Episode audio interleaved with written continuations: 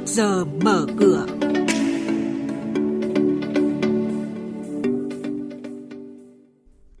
Thưa quý vị, thưa các bạn, báo cáo cập nhật về triển vọng phát triển châu Á 2020 được công bố mới đây đã đưa ra dự đoán GDP và đánh giá cao phục hồi kinh tế ở Việt Nam. Đánh giá về thị trường hàng hóa thế giới sau thông tin từ cuộc họp quan trọng của nhóm các nước xuất khẩu dầu mỏ và đồng minh, tức là nhóm OPEC cộng được tổ chức vào tối ngày hôm qua theo giờ Việt Nam. Những thông tin này và một số hoạt động giao dịch đáng chú ý khác sẽ được các biên tập viên của chúng tôi cập nhật ngay sau đây. Trước hết xin lưu ý các nhà đầu tư một thông tin đáng chú ý. Tăng trưởng GDP của Việt Nam dự kiến đạt 1,8% trong năm nay và 6,3% vào năm sau. Đây là nhận định được chuyên gia của Ngân hàng Phát triển châu Á ADB đưa ra trong báo cáo cập nhật về triển vọng phát triển châu Á 2020 vừa được công bố.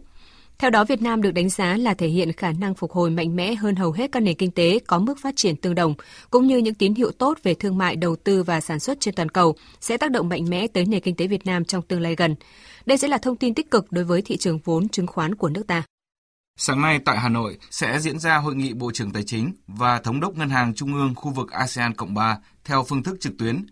Tại đây, các đại biểu sẽ bàn thảo để thông qua việc triển khai năm sáng kiến mới trong khuôn khổ định hướng chiến lược tiến trình hợp tác tài chính của khu vực.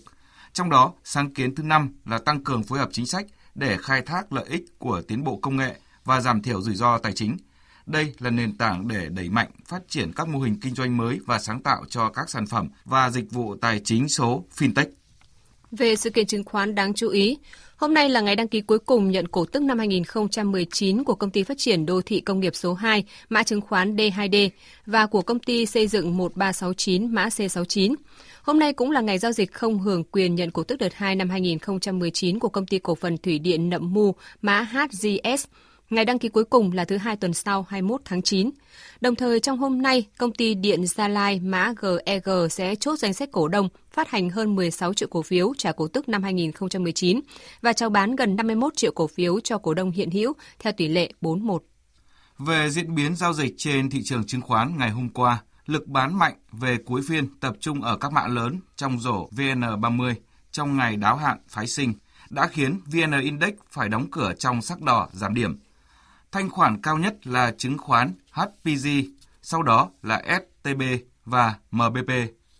Với kết quả giao dịch ngày hôm qua, thị trường mở cửa sáng nay với VN Index khởi động từ 894,04 điểm, HNX Index bắt đầu từ 128,4 điểm, còn Upcom Index là 59,8 điểm.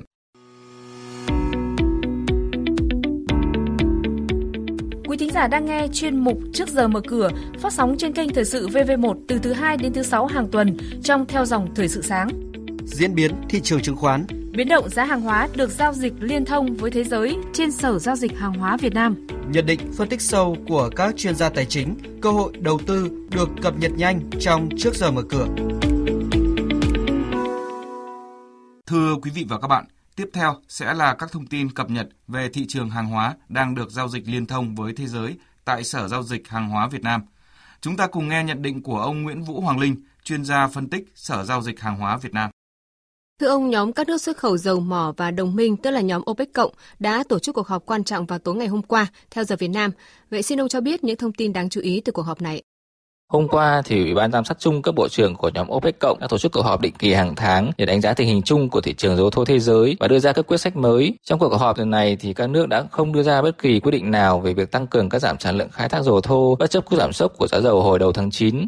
Trước phiên họp thì các nhà đầu tư đã có những lo ngại về sự tồn tại của thỏa thuận cắt giảm sản lượng của OPEC cộng khi mà có nhiều nước thành viên đã khai thác quá hạn mức đề ra. Tuy vậy thì OPEC cộng đã tỏ thái độ cứng rắn trong việc tiếp tục thực hiện nghiêm túc thỏa thuận cắt giảm, giúp xóa tan mọi lo ngại trước đó của thị trường. Ả Rập Xê Út và Nga đã gây áp lực lên các nước thiếu tuân thủ như là Iraq, Nigeria hay là các tiểu vương quốc Ả Rập thống nhất về các giảm bù cho phần sản lượng đã khai thác vượt mức cũng như là yêu cầu toàn bộ các nước thành viên phải tuân thủ một cách chặt chẽ thỏa thuận đã đề ra. Với những thông tin này thì thị trường hàng hóa thế giới đã có những cái diễn biến như thế nào ạ thưa ông ạ?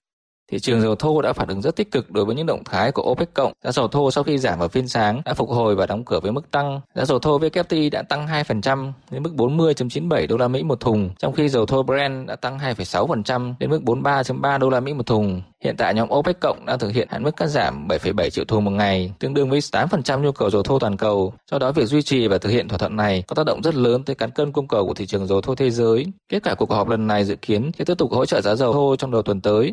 Vâng, à, xin cảm ơn ông ạ.